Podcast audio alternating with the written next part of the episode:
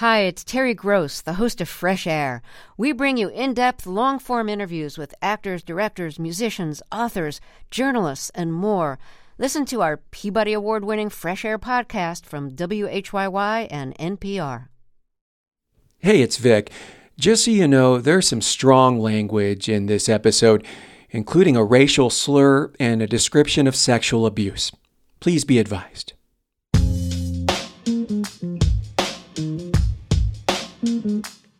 It was September 15th, 1990, South Bend, Indiana, at the legendary Notre Dame football stadium. A matchup of the two winningest programs in Division 1A history.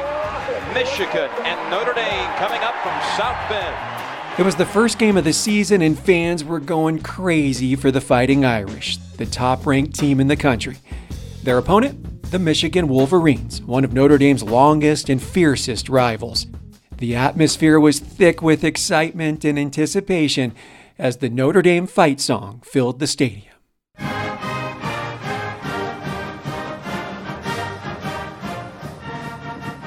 And it was the first college game for an 18 year old offensive tackle named Aaron Taylor. It was surreal. It was against the University of Michigan those guys with those oh, wow. ugly looking helmets came into South Bend. And I remember I had worked my way up in preseason in training camp to basically have an opportunity to be dressed. Now, there was zero chance I was going to play, but like I had shoulder pads and a helmet on and was like out there. And I remember we walked up into the locker room, and Coach Holtz, if anybody knows, kind of talks with the lisp. He's like a, a small, diminutive Sylvester the cat. And he was really big on this process about how we win. You know, you have to follow the steps. You got to out hit and control the line of scrimmage and avoid foolish penalties, win the special teams, all this different scenario. And he went through it verbally when we were all brought up. And he said, We did this, and we did this, and we did this, and we did this. And if you follow this plan, you will never lose a game here at Notre Dame. Mm. And that was the moment I got tingles thinking about it, just telling, retelling the story that I was bought in. He had a plan, a system, and we had the players necessary to be the best team in the country. And that win sold us. That was the moment that I understood that if I follow the plan, we're going to win.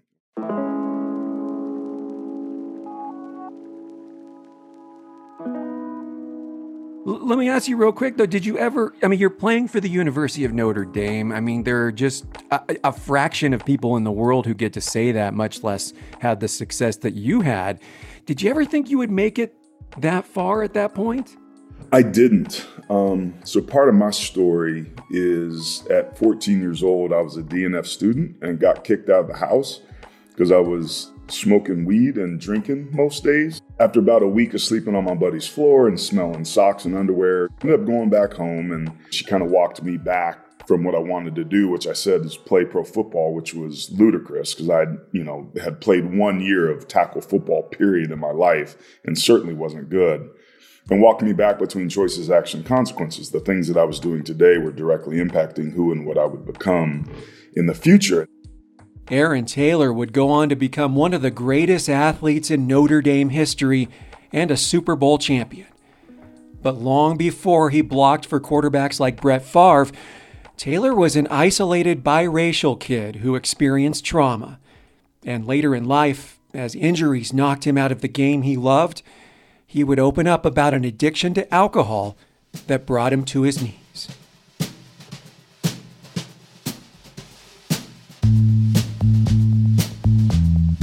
I'm Vic Vela. I'm a journalist, a storyteller, and a recovering drug addict. And this is Back from Broken from Colorado Public Radio. Stories about the highest highs, the darkest moments, and what it takes to make a comeback.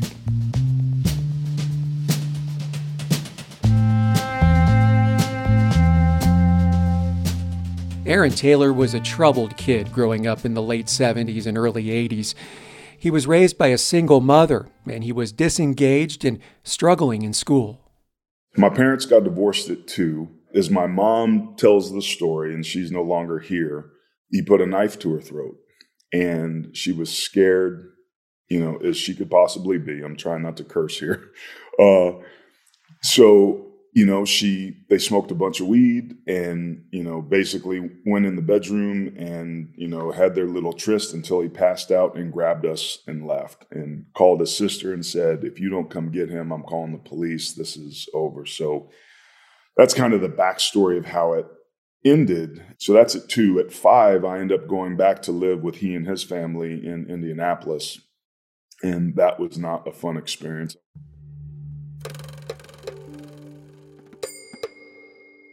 I was another mouth to feed. I was a light skinned kid, so there was uh, some colorism that was taking place. I was also young, so there were older cousins and things, and um, I had my forearm burned with an iron. I was tricked into putting a stick into uh, a curb cutout uh, where you know where, where curbs get cored, and there was a hornet's nest in there, and I got stung. They caught me in some lies. My dad brushed my mouth out with soap. I just got tortured, man. It was uh, not a fun experience. I also had my penis bitten by an older cousin as we played, you know, I'll touch yours, you touch mine.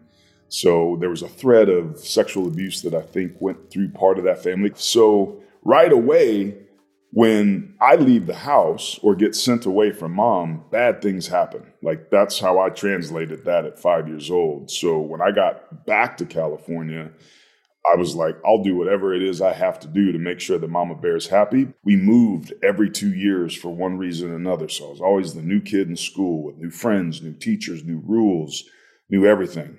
I was a biracial kid. So for some friend groups, I wasn't black enough. For others, I wasn't white enough. For mm. others, yet I was too black. For others, I was too white. It was like I didn't know where my place was in the world. And all I wanted to do was feel accepted and to be loved. So that began a people pleasing, very enmeshed relationship with uh, my mom, which got exacerbated by football because the better I got, the more it meant to her and the safer I felt.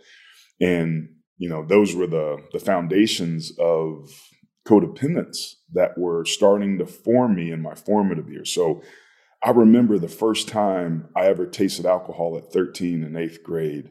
The thought went through my head of holy blank where has this been? Yeah. Because it was the elixir that solved everything. There were two girls there, and for the first time in my life, I wasn't nervous to talk to them. I had a swag about me. I was tingly and felt good and light and euphoric, like all the classic first use. Um, and, you know, didn't drink too much, but very quickly thereafter, maybe the third or fourth time I ever drank alcohol, I was throwing up because I drank too much. And the allergy was like, okay, you want to do this? Let's do it. And boom, I was off and running. So it became this management of the almost the angel and the devil, the light and the dark of this life of wanting to feel good and confident and fearless on the one hand, but making poor choices in my life and my grades dropping and disrupting what had been a pretty stable household on the other. Oh gosh, I mean that self medication. Uh, you know, just I remember vividly being in junior high school and all the pain I was feeling, and then the second that drug hit me, where has this been all my life? I love how you put that. I had been through a lot at 13 and just didn't know it because I didn't know any other, but I needed to feel some relief from this anguish that was going on inside where you know, unbeknownst to me, I thought the world was telling me that I'm not lovable. There was an instance where my dad was supposed to show up when he was in California to take me to an amusement park and never, never came. He just eight o'clock, nine o'clock, 10 o'clock in the morning, all the way to midnight. And as my mom told the story, she said, You changed that day. There was a darkness with you that happened that day that, and she would cry when she was telling the story. And what I intuited was I'm not good enough to show up on time for. That I'm not lovable. That's the best that I could come up with. And Vic, I got to tell you, man, those two things and those experiences colored everything in my life that would come after. How driven I was in football so that I could prove that I mattered. It was the women that I date that had the bird with the broken wing because if they needed me, they wouldn't leave me. Like across the board in every area of my life, these early childhood experiences really formed who and what I would become in a negative sense. I'm just amazed, and you have this tremendous self awareness around the things that plagued you for so long and the things that drove you to that first drink and, and kept you going. What a gift recovery is. You just rattle off some some really heavy shit there. Yeah. Aaron had already experienced a lot of trauma by the time he was 13, but things turned around when he started living with his mom again. She was a healthcare worker in California. She knew her son struggled and she wanted more for him. So she switched jobs and moved the family to a new neighborhood. And thanks to his mom's efforts, Aaron got an opportunity to play football at De La Salle High School in Concord, a school that produced many athletes that went on to play in the NFL. But Aaron wasn't anywhere close to the athlete he would later become. If you wanted to describe my body type at that time, it was like a hairy lava lamp. Like I looked like a chewed piece of bubblegum, man. Like oh, working out and weights and conditioning. Uh, not really my thing, uh, but at De La Salle it was. So that was a, a pretty tough transition. But I worked out all summer and got ready for our first padded practice. So the first day of practice, I get up my mom makes me breakfast at seven. You know, I eat. I get there at seven thirty, and it was awful, Vic. Like I put my pads in wrong. If the play went right, I went left. It was supposed to go left. I went right, and I got berated. This ain't that school across the bay. That's not the way that we do these things. And it's the classic blue collar, you know, coach yelling at the new kid, you know, trying to see basically what he's made of. And it was excruciating. So I come in home from that first practice, and on day one, I'm waffling now. So I come in, and my mom was like, Hey, honey, how'd practice go? And I didn't say a word. I walked right into my room and I shut the door, and I was crying. I was crying hard. So she comes in after a couple minutes, sits down on the bed, and kind of just lets me get all the snot out of my nose. And she said, What happened? I said, It was awful, mom. Like, I couldn't I couldn't do anything right and they were yelling at me and like I I was trying but I just I didn't know what I was doing and I just I didn't feel like I belonged and you know I liked the guys but I just I had all this doubt that was going on. And she let me kind of purge everything that I was thinking and feeling and she said, "Aaron, I love you whether you play football or not, but you're going to have to make a decision. You're going to have to figure out if what you want is worth the price that you might have to pay to get it. So she said, Tomorrow morning, I'm going to get up and I'm going to have breakfast made for you. And if you want to get up and have breakfast, it'll be there.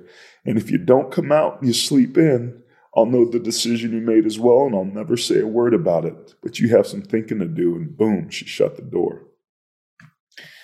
I got to tell you, Vic, sitting there on the edge of the bed, I had no idea what I was going to do. There was no way that I had the resilience to be able to endure another practice, let alone practices that I had experienced that day before. I was so afraid.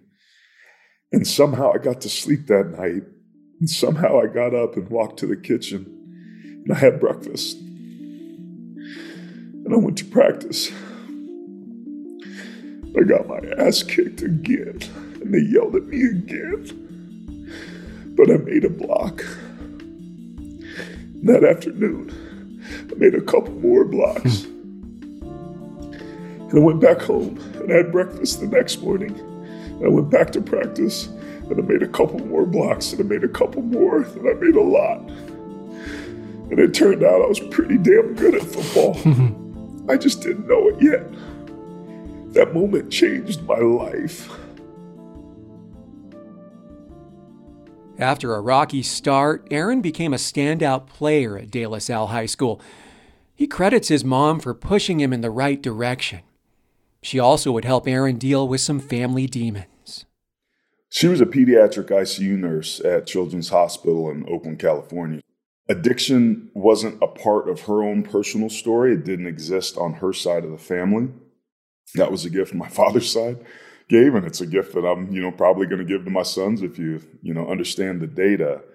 But it was hard for her to watch me struggle, period. And what's really interesting, Vic, is at the core of what my dis ease was, my uncomfortability in my own skin was this deep need to feel a part of, to be lovable. I had had so many things that had happened, you know, prior to even eight years old that involved sexual abuse and mild physical abuse and abandonment. My mom was raised, you know, devoutly Christian. Um, and her mom asked my mom to not come to her funeral because she had married a nigger. Mm. so there, there were some things attached to the church, rightly or wrongly, that my mom associated. So I think her yeah. choice was to go as far the other way as she could. So that looked like reincarnation. So there were crystals and all this, you know, woo woo stuff. And I think the truth probably encompasses all that we understand. So I was open minded, but I had spent, you know, four years or two years at a Catholic high school, four years at a Catholic college. So it was a great invitation to kind of sift through what do I think? What do I believe in? I always sensed that there was a power greater than myself that was responsible for everything that was going on. And looking back, I believe it were the coincidences, the things that weren't rationally explainable over and over and over in multiple ways. The way that the invisible doors opened when I declared I wanted to play professional football, and that night the show comes on about De La Salle, my high school across the bay. Like all of these things, like there's no no other way to look at this than something is going on. And I got curious about that. With the help of his mom, Aaron was finally coming into his own. Unfortunately for him, success and alcohol abuse went hand in hand. After the break, Aaron talks about reaching the NFL, his battle with his own identity, and how alcoholism led him to the greatest breakthrough of his life.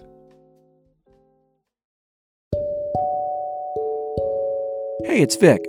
I really appreciate you being a Back from Broken listener. It means a lot. Now, can you do me a favor?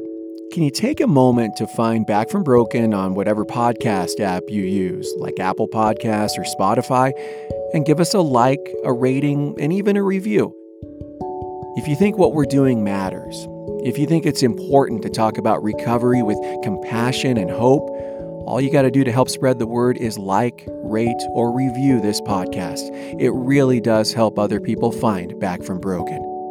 Thanks for listening. And thanks for supporting podcasts from Colorado Public Radio.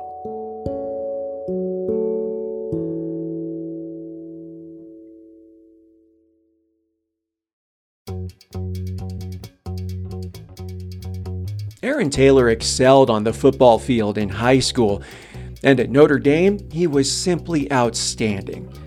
Aaron won all kinds of awards for his play as an offensive lineman. In fact, he would later go on to be inducted into the College Football Hall of Fame. After graduating from Notre Dame, Aaron was selected by the Green Bay Packers in the first round of the 1994 NFL Draft. Aaron Taylor, arguably the best college lineman since Dave Rimington. He played in two Super Bowls, winning one in 1997 he played left tackle as a senior, left guard prior to that. Won the Lombardi Award for his outstanding play this year, solidifying the Fighting Irish offensive line. 300 pounder Aaron Taylor. But injuries plagued Aaron's career. June 6th, somewhere between 9 and 10 a.m., I ruptured my right patella tendon in a non padded practice. And the world, my world, came to a crashing halt. I had so many hopes, so many aspirations. I had finally lived out this childhood dream um, that played such a pivotal role in my success equation up to that point, and boom, I knew I was done. So I didn't know how long I'd be done for, whether I could ever play again, but I, I was going to need surgery, and the loud pop I mm. knew was bad. And it hurt, but it didn't hurt as bad as what I intuited had taken place.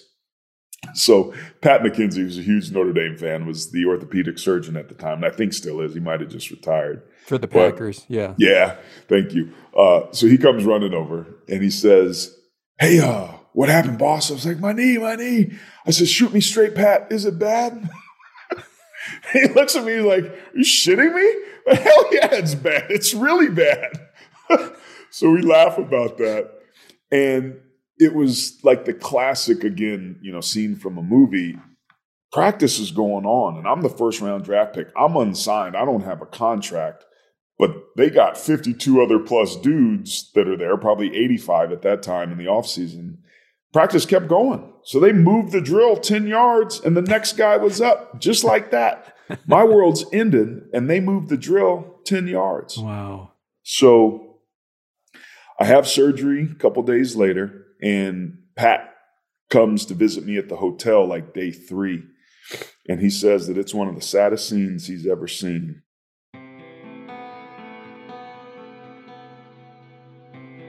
I was at the Midway Lodge across the street, Best Western. That's where we all stayed back in the day, across the street from the stadium. And he comes into my room. The blinds are drawn. It's like 1.30 in the afternoon. The blinds are drawn. There's about five pizza boxes stacked up in one corner, about you know 12 cases of beer stacked up in another corner, and it smelled awful. And he walked in was like, holy shit, this kid's in trouble. Mm. So, and I was, man. It was, that room was not a metaphor for how things were. It was literal. It was dark, it stank, and it was lonely. So he pulled me out, took me to his house. You gotta understand, I'm weeks post op, right? So, what we know about the body, I was doing nothing at the time to help my knee recover. So, the very thing that I was drinking over was this injury. The behaviors of the alcohol negated my ability to heal and to recover. Oh, and this vicious cycle, yeah. So here we are, right? And that's, I think, what's so common for so many of us. We're treating the symptoms without treating the underlying issue, which create more symptoms. And Oh. it's this catch 22 of debauchery until the pain of changing is finally less than the pain of staying the same. That's when we bottom out, we tap out, and we can start the long crawl back. Wow. Because you you're drinking it it gets to a point where your body the drinking does so much damage to your body that when you hurt yourself it takes even longer to heal because you'd been drinking so much, I would assume, right? No question. So there was a receiver we had, Robert Brooks, who had torn his ACL halfway through the season. So he had another, a similar major knee injury that required reconstructive surgery. But if you remember those infomercial commercials with the Juice Man and the Juice Man Plus, I forget what that guy's name was, but he was an old receiver for the Green Bay Packers. And he still lived in Wisconsin. So he and Robert somehow hooked up and he had sold Robert on the power of green, healthy juice and the nutrients that were involved. And day after day, I would come in there and I'd work my tail off as hard, if not harder, than Robert. But I watched him leaps and bounds past me. And he was back on the field before me. And I was hurt before he was, and I worked out at least as hard as he was. And never once did I consider that I was putting, you know, the juju juice into my body and he was putting green juice into his body and that that was the key differentiator, right? Yeah. It never occurred to me because the mindset that we're in as athletes that worked really well with my personality type is work hard, play hard. I earn the right to go out and blow off steam, not realizing that when you drink to excess, the maximum output within 72 hours is 87%. Like your muscles aren't capable of producing their optimal performance when you drink to excess. Like the data is crystal clear in that. And the numbers I may be off a couple, Sure. but it's it's there. So when you're in the NFL, the difference between 87 and 100, that 13%, it, like 3%. Yeah. If you're Oh, at 97 gosh. versus 100, that can cost you games, that could cost you plays, it could cost you a sack to get your quarterback knocked out. It's a game of inches. Yeah. And I willy nilly, because I didn't know any better, was thinking that if I worked hard in the weight room, I could go do whatever I wanted to when I was away from the facility. And that was to all of our detriment. Yeah, because we're talking about the best athletes in the world, and and you know the difference between the the worst player on the team and the best player on the team, right? Just like you mentioned, just that two percent, one percent thing. Uh, I mean, that's just incredible to think about. Well, and Aaron, you had, I mean, because you had been, I guess, I don't know how honest you were with your drinking problem by that point, because you had been keeping logs or journals of your drinking, even going back to college, right? Yeah, I was uh I was alcoholic curious, I think. I, I, love it. Yeah. In, in college, I, I, remember looking back and I found these journals that I had kept. And it was like, you know, hey, you know, things are going well. I'm playing well. My grades are up, but got to keep an eye on the drinking. If I put an X on the calendar for all the days that I drink, there'd be a lot of X's. But again, my performance is good. My grades are good, da da da da da. So when I look back, I'm like, what's the first clue that you're an alcoholic? You're 19 years old, keeping a journal in college, talking about your feelings, and writing the fact that you're curious and concerned, but you know, just keep an eye on it just to make sure it's it's maybe not too much. and it was that ability to be a high functioning, high performing guy that allowed me to deny yeah. that I was an alcoholic and that I was struggling for so long. So my dear sponsor, Bill Z, who passed a couple years ago from ALS, would always say, Man, I have so much respect for your recovery because you're a grinder, but you had, you know, this high bottom, if you will, and you were able to function and make it work for you at a level that most people wouldn't. So even that was a badge of honor. Like, yeah, like I'm still like I can do all this and still function. Oh man. I mean, you're a two-time All-American. Like, man. I mean, who's going to tell you? It's like when I was in journalism. It's like you know, I'm inter- I'm I don't have a problem with drugs. I just interviewed the governor. Mm-hmm. Right? You know, the evidence is clear that I am functioning. Yeah. Getting back on the your career, you, you had you retired um, in 1999. Uh, it was just oh, you know just five years into your career. What what do you remember feeling when you realized you couldn't play football anymore? The overwhelming feeling was relief. Like, thank God I don't have to do that anymore. Like, I am so shocked that nobody in the NFL knew that I was a piece of shit and couldn't play.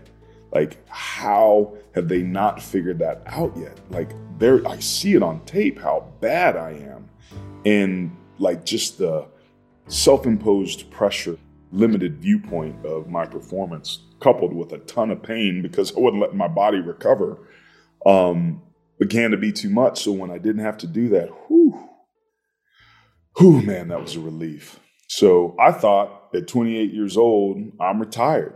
I own a house. It's a nice house. I own a couple nice cars. I got some coffee cans buried in the backyard with some money, financially independent no debt, no kids. This is pre dot com bust. This is pre 2008. Like I'm the living, breathing American dream.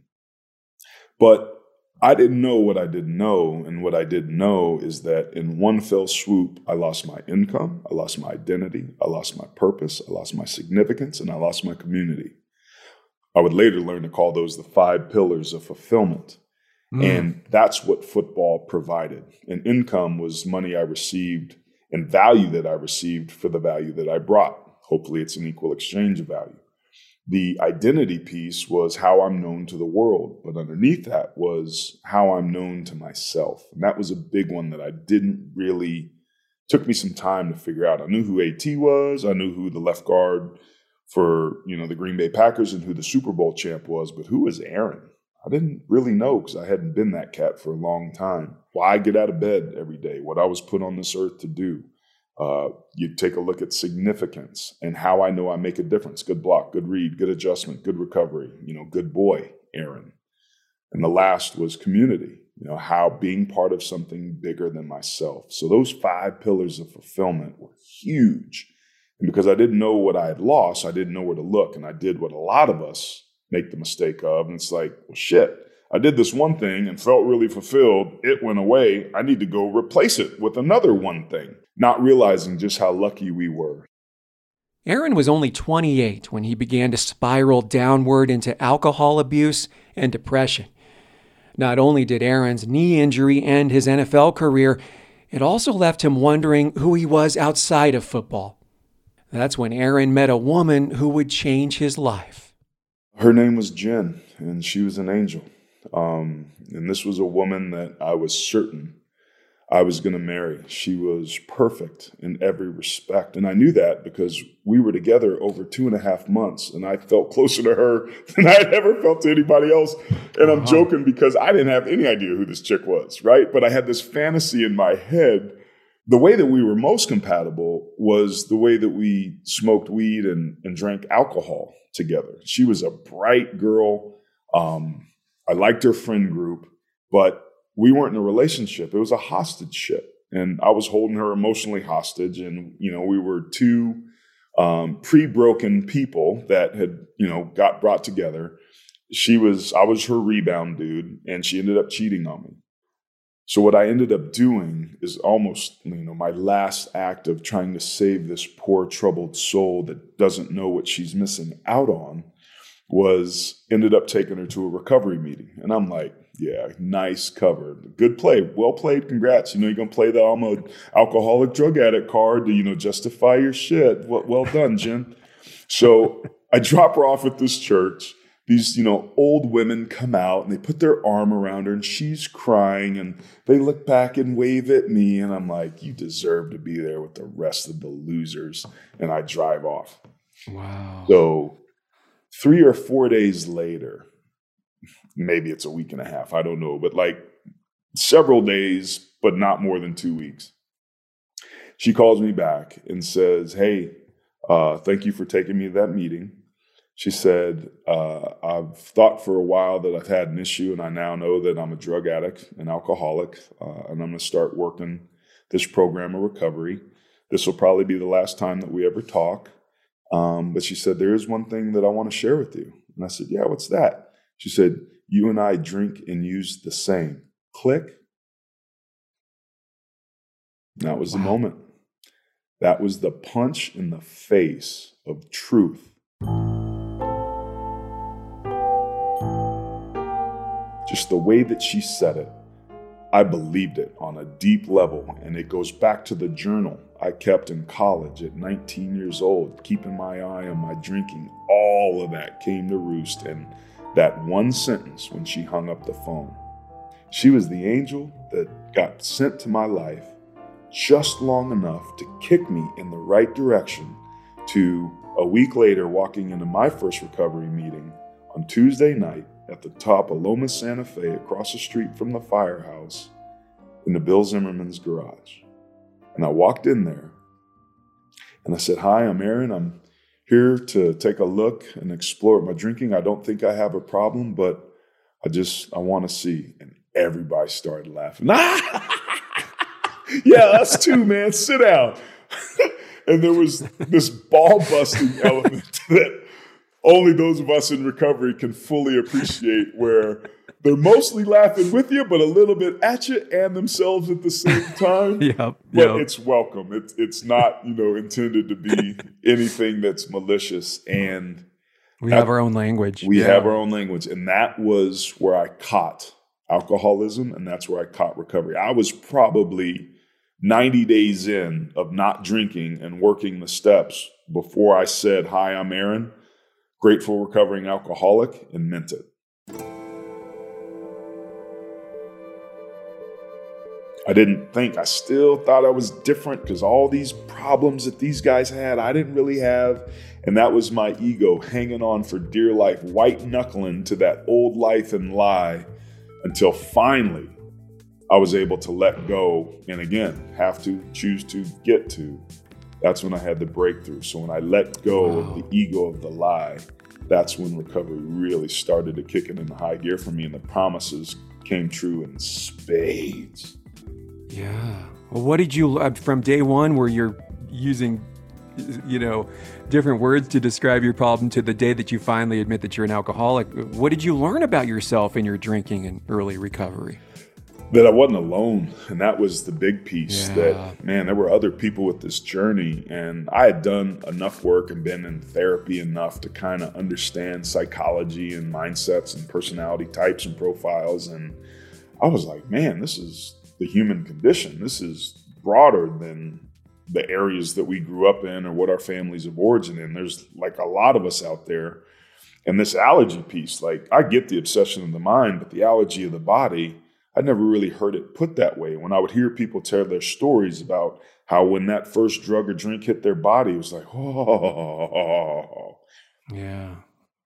Recovery taught Aaron Taylor not only to live a fulfilling life without alcohol, it also taught him how to forgive in a way he never expected. When I initially got sober, I had to go to meetings, right? It was something I had to do. I, they told me I had to do it, or suggested it rather, um, but I got a sense that I had to do it. Then I got some time under my belt, and it was like, okay, I can choose to go to meetings or maybe not. It doesn't need to be a 90 and 90 and an everyday thing. And it went from have to to choose to to at some point, many, many days in a row down the line, it became something that I get to do. And my journey in recovery has taken me from have to to choose to to get to. And that's when I had my breakthrough, when I mm. started to become grateful for what I got to experience as a kid growing up and those hardships. That I value those things, that those are the treasure, the gold from my life that invited this, you know, introduction, this invitation to this different way of living and being. And I mean, recovery is just a you know, really shitty disguised pathway back to a higher power, right? Like we can't sell that on the front end because none of us would ever walked in there. But yeah. you catch God, and when you walk into the rooms and you realize that God's always been there, and all of those things served me tremendously and had to be the exact way that they were. My dad had to not be there because he was a mess, but he's not now. And he showed back up, and we have this incredible relationship that we're building as a result. And he was doing the best he could with what he had, and it wasn't very good either. So that was the irony that unlocked the resentment that I had for him as I went through my fourth step and started looking. I'm a good man. But I hurt a lot of people and I did a lot of things that I still twinge when I think about, right? We don't shut the door on it. We don't live in the past. I flushed and cleaned a lot of those wounds out, but there's a couple where you're like, mm. Mm. when I had that realization about me that I'm a loving person that was doing the best I could with what I had, and I unintentionally hurt other people around me, I had the thought, man, maybe that's what my dad did. And for the first time, I saved space for him being human. And I realized I had to let my dad off the hook for being human and suffering from the human condition, no different from myself. And that little shift in perspective is just one of thousands we get in recovery, has created another outcome where he's in our house. We see each other. My kids know him. Uh, I remember he and his wife coming to our house and he's sitting across. This is not my mom, he's remarried, sitting across the couch in my living room. And I'm sitting next to my wife. And it's just the four of us. And we're having this comment. I get the feeling, the emotion coming up. We're having this conversation with each other about how hard it was to grow up without a father that was healthy in the picture. And like I was crying and feeling his pain about that. And his dad was there, but was an everyday drinker and an alcoholic, and there was so much pain for him. And I was sharing that, but he was my dad. He was sitting across from me. It was like this surreal wow. scene that both of it was like as true and authentic of a moment as I've ever had in my life. And it was the epitome now that I'm thinking about it, the, the power of the shared experience.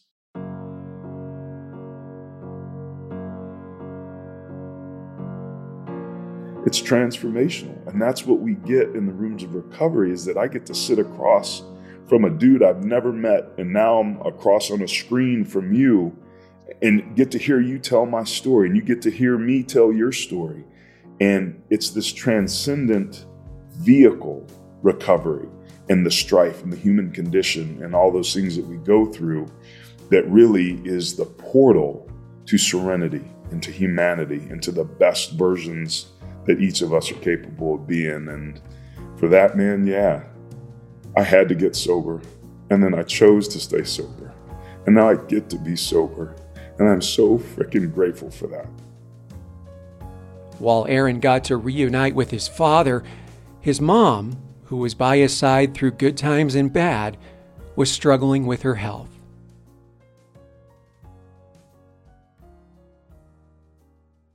Four years ago, uh, catastrophic stroke. Um, had been morbidly obese most of her life. Didn't really take care of herself. A lot of cardiac issues on her side of the family, um, but it was sudden. But the gift that was given. Oh man, this might get me.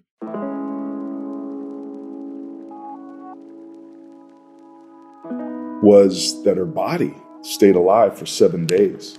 She was brain dead, but somebody did a wellness check on like day three, hadn't heard from her, and you know there she was in her chair, and um, the body still does what it needs to do, um, do a number one and number two, and it wasn't a good scene. So she gets moved to this hospice house. On the first day, a couple people were coming through that worked for this organization. Goes, oh my God, is, is that Marty Taylor? Oh, you're Aaron?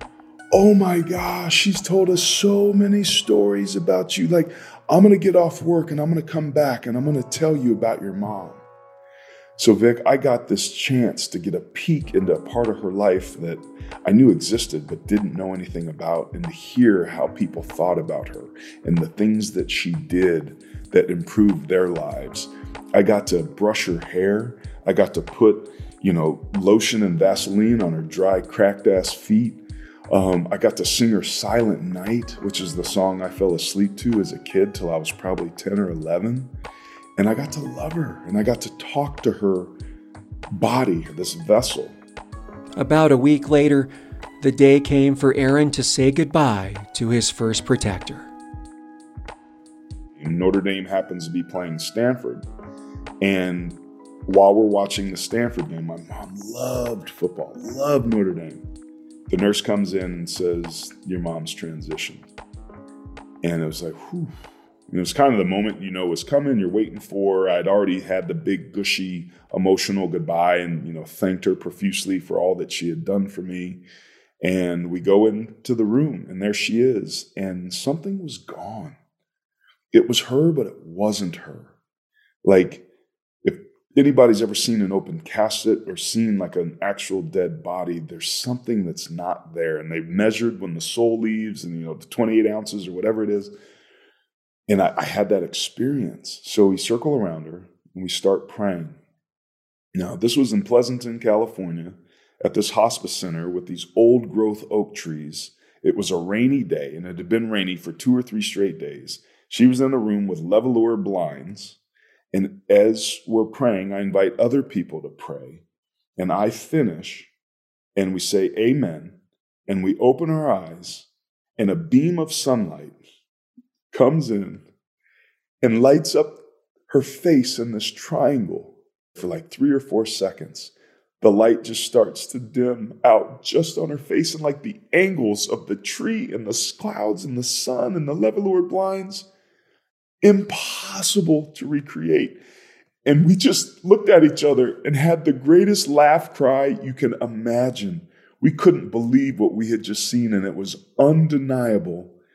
And that's the mystery and the gift of life. Things don't happen to us, they happen for us. Our job is to stick around long enough to figure out why. And we have to do the work and be willing to do it. And when we do, we can unmine gold and untap the wealth of life's possibilities. And that was just one of many moments in my life where it's like, all right, man, maybe I'm closer than I think. I'll keep at this thing.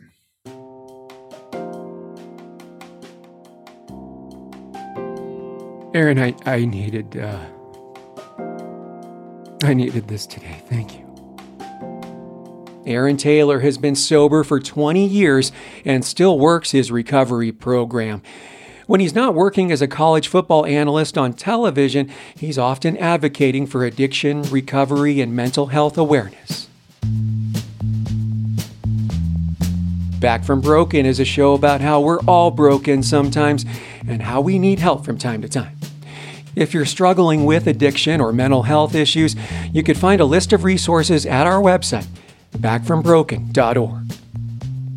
Thanks for listening to Back from Broken. Please review the show on Apple Podcasts, it helps other people find it. Back from Broken is hosted by me, Vic Vela. It's a production of Colorado Public Radio's Audio Innovation Studio and CPR News. Our lead producer for this episode was Kibwe Cooper.